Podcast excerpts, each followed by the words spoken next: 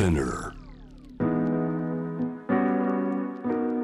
グローバーがお送りしています。J-Web シャムダープラネット今夜を迎えしているのはブラジル出身世界中の働き方を変えたいんだということでご自身の会社を、えーやらやられております。ワークスタイルテック株式会社 CEO グスタボ・ドレさんニックネームはドリーさんです。ドリーさんよろしくお願いします。よろしくお願いします。えーテーブルトークのテーマ先ほどピックアップしてもらったニュースから続いておりますがエンターテインメント化する政治 in ブラジル。大変なリアリティショーが始まるというのが話題になっていてえー若い人政治家になりたい人が、えー出てくるリアリティショー来月スタートする、えー参加者がディベートをして、まあ、ジャッジがいて、えーそのジャッジも有名な日本で言えば小池都知事みたいな人が出てきてで一人ずつ毎週脱落していくこれは視聴者も何か参加するんですか？あ、そうですね。1万人最初抽選されて、そこから160人。で、さらに12人まで絞り込まれて、で、そこに最後のところに、あの、ベストを視聴者が投票するみたいな。あそれってあのースター誕生というかエンターテインメントではよくありますよ。歌いた歌いたい人何か表現したい人。まさに売り方として、The Voice The Voice あええ。のリアルの政治家版っていう。あのジャッジが後ろ向いててえ声だけ聞いて いやもっと聞きたいと思ったらボタンを押してぐるっと振り向いて。で的な感じですね。というね。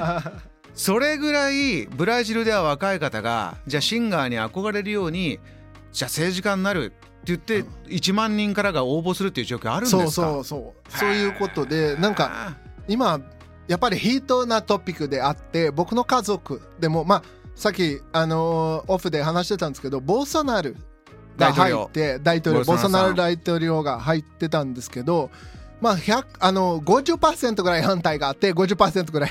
でギリギリで勝ったっていうストーリーで、うん。僕の家族でも喧嘩でもうボルソナル反対派と賛成派でもうあもう何年話さなくなったんですよ。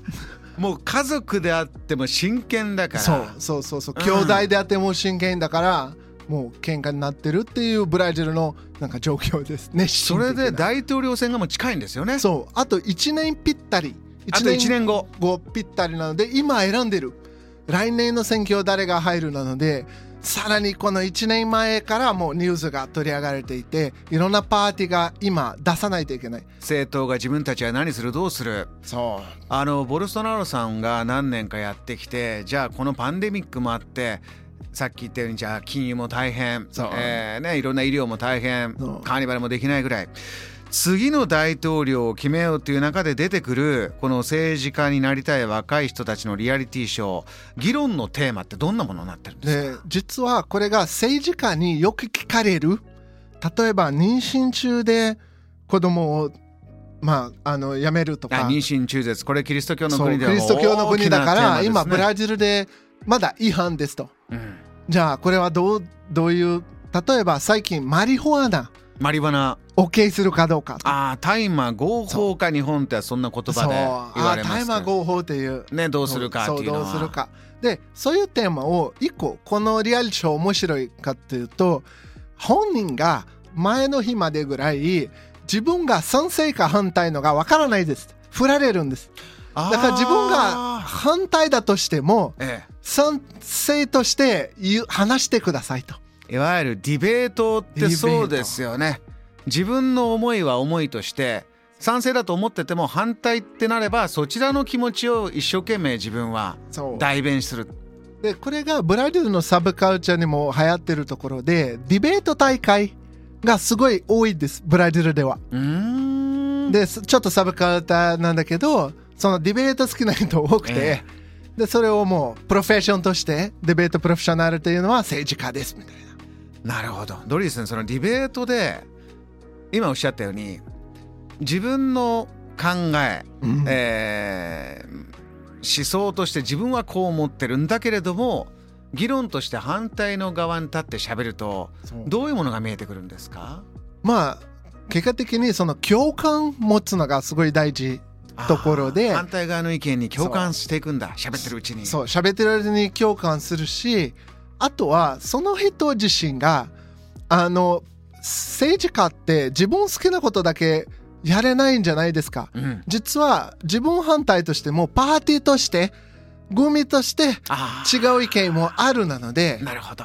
それがデモクラシーでもあるんじゃない？大勢が選んだ、私反対だけど全員言ってるんだったらこっちにかけいないといけないところであって、でそのデベートで自分がそれを耐えられるのかちゃんと話せるのところが評価されているっていうあのイギリスがブレグジットするときにあ。メイさんがトップになって自分はブレグジット反対派だったんだけれどもそれを進める役割を一生懸命すごいやってた時期いい例ありましたよね。そういう話そういう話。だから政治家としてそれまで一番大変なポジションでも耐えられる。ちゃんとそれでも会話できる対話できるっていうそうか政治がところが評価されるんですね。日本語だとあの代議士って言葉がありますけれどもねみんなの代わりに自分は議論をしたり何をしたりするあのそこにジャッジとして出てる先ほど小池都知事さんとかいろんなその大物政治家も参加してるっていうのはありましたけれどもこれ若い人が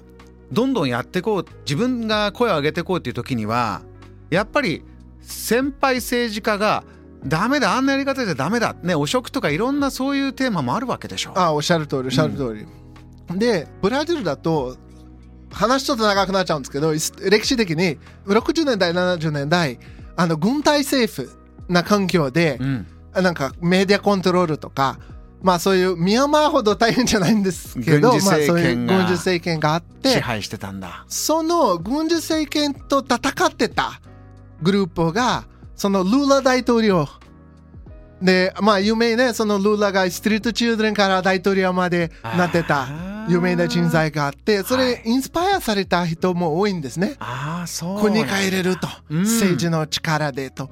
でルーラ大統領やってた時に経済もよく上がってたところで、えまあその後、まあ彼もいろいろ腐敗されてた、なんかいろんな大変な話もあるんだけどえ、はいでもその中で僕も正直言うとボルソナロ派とかルーラ派どっちでもないんですよ。ああのでもどっちもの見方をずっと探しながらやらないといけない世界であって、うん。でだって毎日聞かれるんですよ。例えば僕家族にええ。週2回ぐらい電話するんですよ。単純、あのブラジル日本人と違ってあ親ともっと近いっていうか家族と会話するのは日常なんですね。日常ね、うん。ブラジルにいても。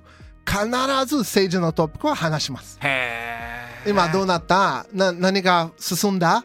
あそこのなんか経済の変更とか何かのポリなんか政ポリシー、うん。あのポリシーがいや OK ななくなった？どうなってるとか？そういう話は日常の。法案出たけど君はどう思う？私はこう思うといそう会話をやって。あと進んだかどうかとかね。進捗とかね。チェック。すチェックするしニュースに出るしこういうことお話伺っていてリスナーの皆さんいかがでしょうか、えーこういうものがブラジルではまだ大統領選に向けてついにテレビのリアリティショーとしても来月始まる、えーおすでに今あの録音中というかねもあもうシューティングやってシューるティングやってる録画始まってます。